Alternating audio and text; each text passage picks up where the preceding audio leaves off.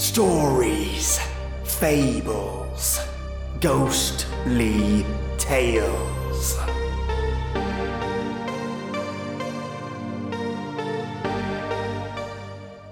A child stumbles out of the forest, running. Wait, no, limping. It's hard to say, and now that it's getting closer, oh god, lock the windows and doors. And a strange pit of stuff is found, with an even stranger presence surrounding it. Welcome, listeners, to your Friday dose of freaky stories just for your brilliant ears. Our first story is titled The Animated Doll. We'll have you locking your windows and doors, and only encouraging your fear for dolls. And our second story, The Collector, won't have you looking at trash piles in the same way again. Mates, I'm having a gingerbread latte, jamming some scary stories in the afternoon, and it doesn't get better than this. Well, it does, actually. The fact that I'm sharing them with you. So turn off the lights, turn up the sound, and get ready for something creepy. Animated Doll. Written by X Mechanical X Space Ghost. Edited by Shadow Vixen. One night I was having trouble sleeping. This isn't uncommon on a full moon, and I was waiting for it to slip out of vision. I could see it outside my window, and I had watched it rise up out of the forest that surrounds my house. It was 12:30 at that time, and I decided to go out of bed and watch the moon from my window. The room was filled with the sound of deep breathing, that of my girlfriend Tammy, who was sleeping soundly. I envied her. The moon was large and slightly gold in color. I rubbed my eyes and sighed. When I looked back out the window, I saw a faint light in the distance. At first, I thought it was headlights, maybe one of our neighbors coming home. As I observed it more closely, it seemed to be stumbling and moving towards our property, very, very slowly. I was becoming very uneasy, but proceeded to watch it for around another five minutes. As it grew nearer, I could make out the figure a little better. At that point, I wished I hadn't. It seemed to be an infant, a toddler, wearing a tattered dress, from what I could see. There was something weird about its motion, though. It swayed violently, from side to side, placing its leg out in front as it did so. I decided to wake Tammy up because this is just too strange. Hey, I whispered. "Hmm, What's wrong, Chris? Tammy said in a haze of half asleep confusion. She rubbed her eyes and inhaled deeply. You have to see this. I took her hand and led her to the window. It was gone. Ah, damn it! I said in frustration. What's going on? I stared out the window for a moment longer and saw it reappear from behind the tree. It was making its way left from the road it had been walking down, directly onto our fenced property of about four acres altogether. It was still quite a distance from our house, though. What the hell is it? What do you think it wants? The fear was evident in my girlfriend's voice.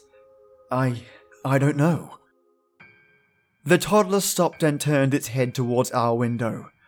I quickly dropped to the ground and pulled Tammy down with me, hoping it didn't see us. I then waited a few moments before I had a look to see what it was doing. It was now walking right in our direction. It was then I realized what it was, though the idea seemed impossible. A doll! It's coming, I whispered fleetly, fear tinging the syllables as they slipped out. Why?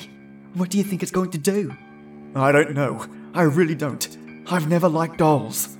The room was then filled with the sound of my heartbeat. It was pounding against my chest, trapped by my ribcage. It echoed through my head, and I desperately wanted it to stop, because if that doll, that thing, could hear it, then it would find us for sure. Neither of us dared to move at that point. We listened for what seemed like hours, but eventually, Tammy fell asleep in my arms, while I stayed and listened for long after. The only thing or sound that reached my ears were slow taps. Tapping, tapping. Possibly on the window, but I couldn't bring myself to look up and find out for sure. I don't know how, but I managed to fall asleep. I know that because I woke to the sun shining brightly in my eyes. The sky was filled with large, scattered clouds, one of which soon covered the sun, blocking its warm rays. It was early afternoon, but everything seemed sinister. Tammy was still lying next to me on the floor. I got up, carried her to the bed, and then tiptoed out of the room to look for anything that brought sense of clarity to what happened the previous night. I inspected the hall, nothing. The bathroom, nothing. Then the living room. I sighed with relief, but then I saw it. Bloodied handprints were splattered on the full length windows, a series of tiny handprints, all made by a left hand. It was all real. It had happened.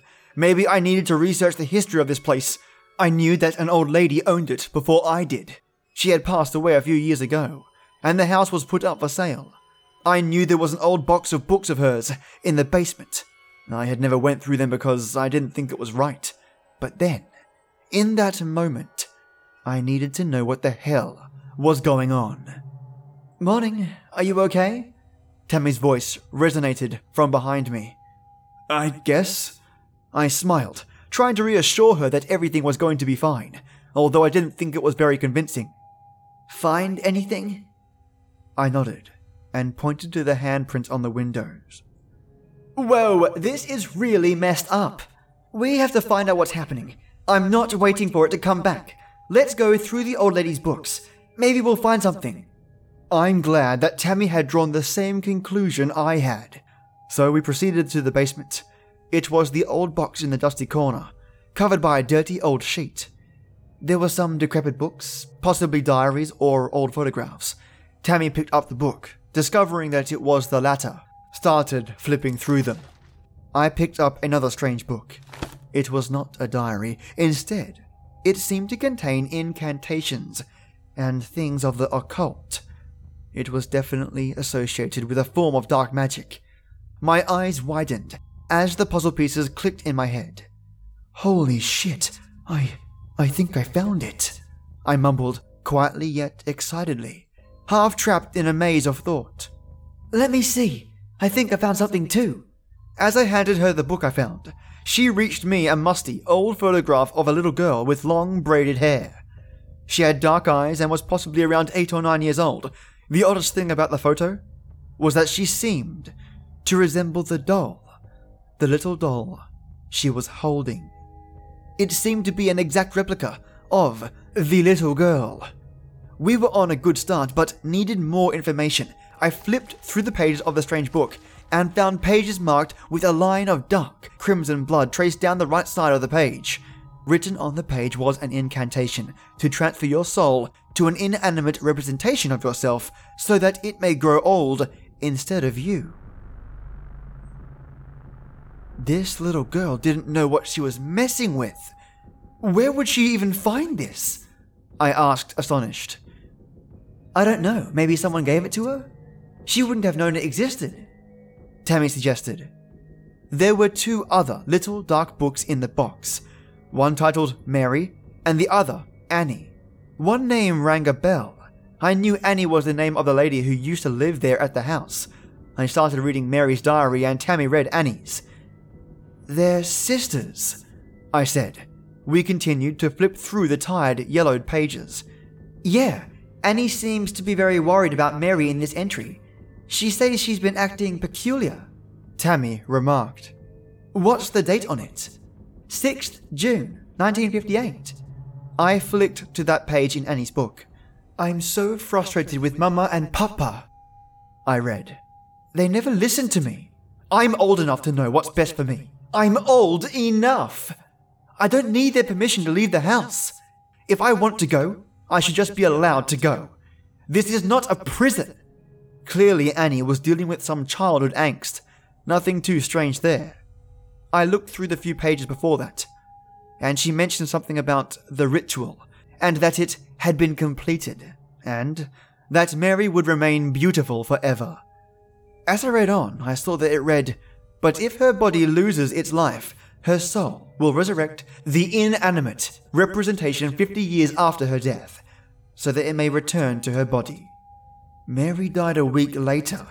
Apparently, she drowned. I said, flipping through the pages.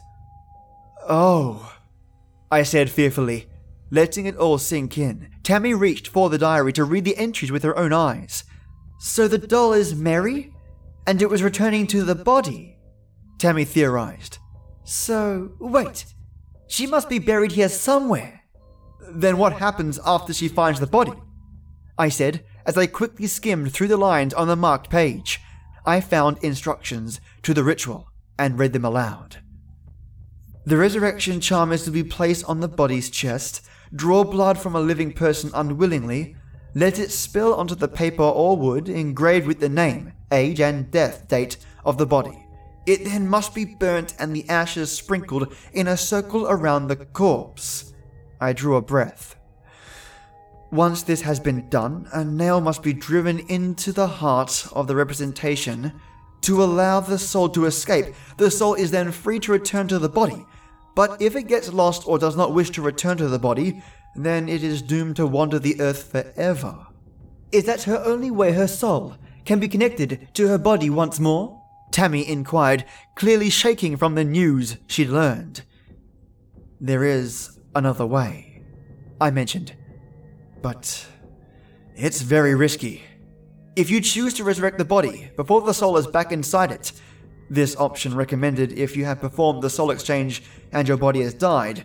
The living corpse will most likely destroy you. If it does, the body will destroy itself also. To do this, instead of driving a nail through the heart of the representation, you must offer a part of yourself and nail it to a tree with the resurrection charm symbol carved on it.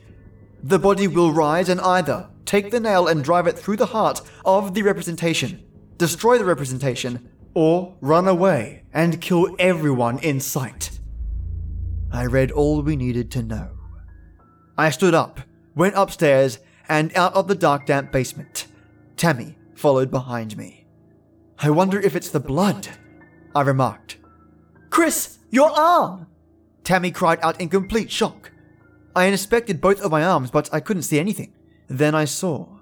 The small bloodstains on my shirt I lifted up my sleeve to find a rather small but deep cut near my shoulder. That wasn't there last night. She was here. She watched us sleep and. We have to kill it. I want it gone. Tammy exclaimed, her chest rising and falling rapidly. She was clearly close to panic, and I wasn't too far behind her. But the more freaked out I became, the more determined I became to kill this thing, to get it out of here. I proceeded into the living room, and then went to the front door. I found it to be unlocked. That was how she, wait, no, it got in. It was not a human, and I didn't want to think of it as having any human qualities. It was a demon, a monster, a plastic doll, nothing more. I went outside and peered into the woods, taking in every detail. A chilling breeze rushed through the trees and brought with it the smell of burning. It's almost finished! We have to stop it! I went into the forest against the wind. Its cold biting at my face. I turned around to see where Tammy was. She was running behind me with a knife in hand. I brought this just in case, she said, out of breath from the run. Good. We waited for a while, crouched in the thick forest, listening. An unearthly shriek filled the air and was followed by the sounds of growling, like a deranged animal making mincemeat of its prey. I grabbed at Tammy's hand, and we paced slowly towards the source of the noise. We got closer, and the sound became more distinct. I stepped on a stick, and it broke under my foot. I winced. Everything went silent. The noises hushed. But then we heard rustling behind us. A chill prickled up my spine. My head whipped around, but I couldn't see anything. There it was again. The rustling. Only this time, to the side of us. It was obviously moving very fast, whatever it was. Tammy raised her knife, ready to defend if we had to. We moved closer to each other, seeking comfort while feeling completely surrounded. All of a sudden, she was ripped from my side. Tammy screamed, and the knife flew out of her hands. I turned to see that a creature with long dark hair and abnormally large eyes ripping into my love. It had extremely pale, grey skin and thin, bony arms and legs. Around its lips were blue, a feature of suffocation or drowning. It clawed at Tammy's stomach as she flailed against its unusual power. I quickly grabbed the knife's handle and drove it into the back of the creature. It had no effect. I winced and pulled with all of my might and eventually lugged the creature off Tammy, who was now covered in blood, injured badly. The corpse of Mary let out an ear piercing shriek and clawed viciously at my arms with her bony, decomposed fingers. I pulled out the knife and attempted to decapitate the creature, soaring into its cold, clammy neck. Its claws sunk deep into my flesh, causing blood to flow in streams of bright red down my arm. I finally regained enough strength to drive the knife all the way into its neck and sever the head. Mary's head dropped to the ground with a thud. The body stopped struggling and went limp, twitching slightly in erratic motion. I released it and watched it fall. I rushed over to Tammy, Tammy. who was growing more and more pale and seemed to be near unconscious. Blood was covering her torso and was still seeping from her deep wounds. She had lost a lot of blood. It's over. It's done. We did it. It's not coming back. I reassured her gently. She nodded weakly, and I inspected her injuries. There were deep scratches on her arms, face, and even worse on her stomach. She was lucky not to be disemboweled. I looked back over at the body of Marie and saw it was gone. Vanished. I looked back at Tammy. She was gone too. The Collector. March 5th. I went for a walk in the woods today, instead of a walk in the park. Just thought I'd shake things up a bit, and I must have gotten a bit lost, because I ran across something I've never seen there before. I found a huge, crater like hole in the ground. It was about a hundred feet wide and filled with all manner of stuff. Yes, stuff. I'd say trash or junk, but some of the items in the hole looked brand new. Near the edge, I saw a rusted refrigerator. One of the hinges had been broken long ago. Right next to it, however, there was a child's bicycle in good condition, almost as if it had come straight from the store. Underneath that was a wheelbarrow, with a flat tire and a hole rusted in the bed. This should give you an idea of the kind of items in the hole. The hole was so full of junk, I couldn't tell how deep it was. I was trying to figure out who would throw away all this stuff when I heard footsteps nearby. Someone heavy was coming this way, and I didn't want to be caught trespassing here, so I ran off. I made sure to memorize the path to that hole, though. March 7th. I took Kurt to see the hole today. He thought it would be strange that someone would be dumping all this junk in the woods without getting into trouble with the police or rangers. While we were standing there talking, I heard the footsteps again. We decided it wasn't worth sticking around and getting into trouble. Something else weird happened today. This morning, the lamp next to my bed was missing. I could have sworn it was there last night. March 8th. I had to write this message on my iPhone because my computer monitor went missing last night. It scares me that a burglar was able to get into my room to steal it without waking me up. What scares me more is the fact that they were less than 10 feet away from where I was sleeping. But why would they only take the monitor and leave everything else? I still can't find the lamp either. Maybe they took that too. March 11th.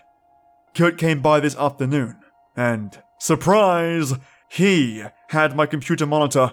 He said he found it in the hole when he took a friend down there to see it. What kind of burglar dumps stuff in a huge hole in the ground? Kurt also told me that when he dug out my monitor, he thought he saw someone standing on the edge of the pit watching him.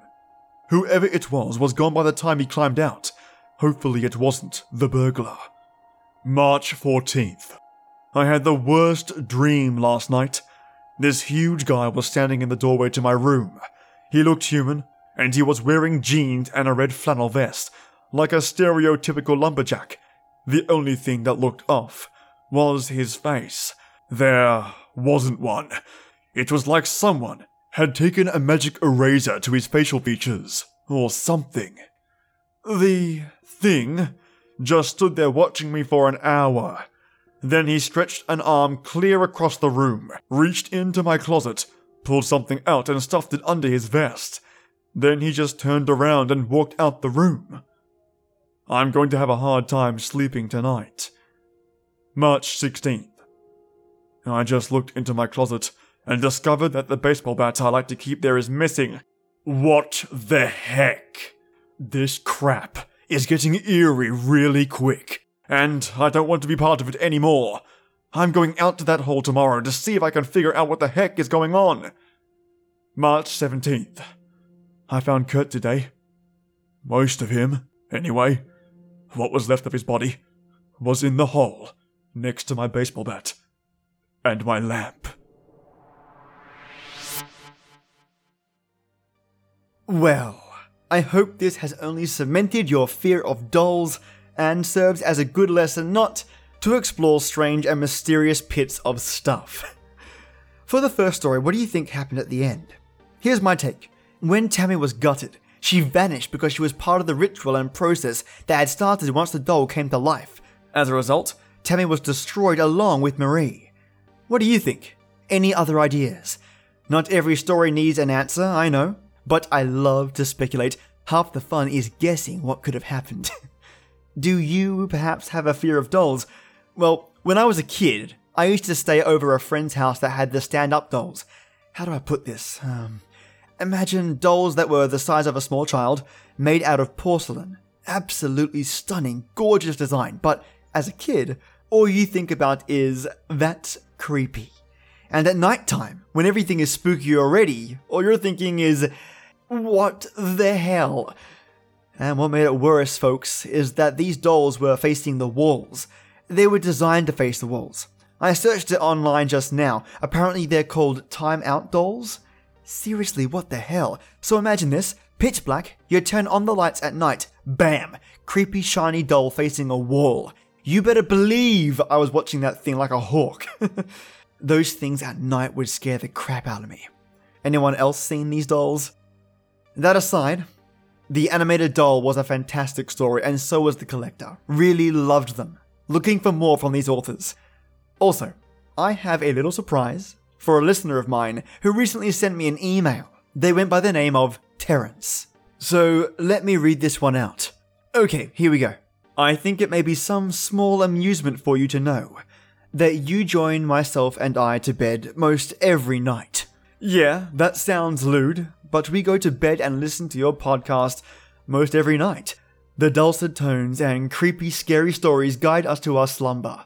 Yeah, we take you to bed with us. Thank you for giving us an excuse to eagerly down our sleepy time tea and call it a night. On a serious note, I applaud you for encouraging listeners to find their creative voice and start writing. Don't be too critical or question their talent, just write and let creativity flow. It's very inspiring. Well, we've finished our sleepy time tea. Time to turn the lights down and the sound up. Thanks for entertaining us. A big thank you, Terence. I didn't know whether you wanted your last name on here, but you know who you are, having only sent this at the time of recording four hours ago. a big thank you, mate, and I really appreciate that. If you want to say hi to me, reach out to me and just chat, by all means, you can do exactly what Terence did as well via email on storiesfablesghostlytales at gmail.com. There is nothing I love more than receiving emails like this. Hearing from my listeners is one of the biggest rewards I get from doing this podcast. So don't hold back. I hope both yourself and your wife hear this one, and that it puts a smile on your face and a bounce in your step. Thank you so much for listening. And my awesome listeners still hanging in there? Thank you so much for listening. Next week, I'm going to dabble into some no sleeps perhaps, and jump back into Japanese folklore. I'm missing that kind of stuff, and I can't wait to share that again with you all. Looking at researching some really obscure things, we'll see what I can find. so, have a fantastic weekend. Stay creepy, my ghouls and ghasts. And as always, till next time.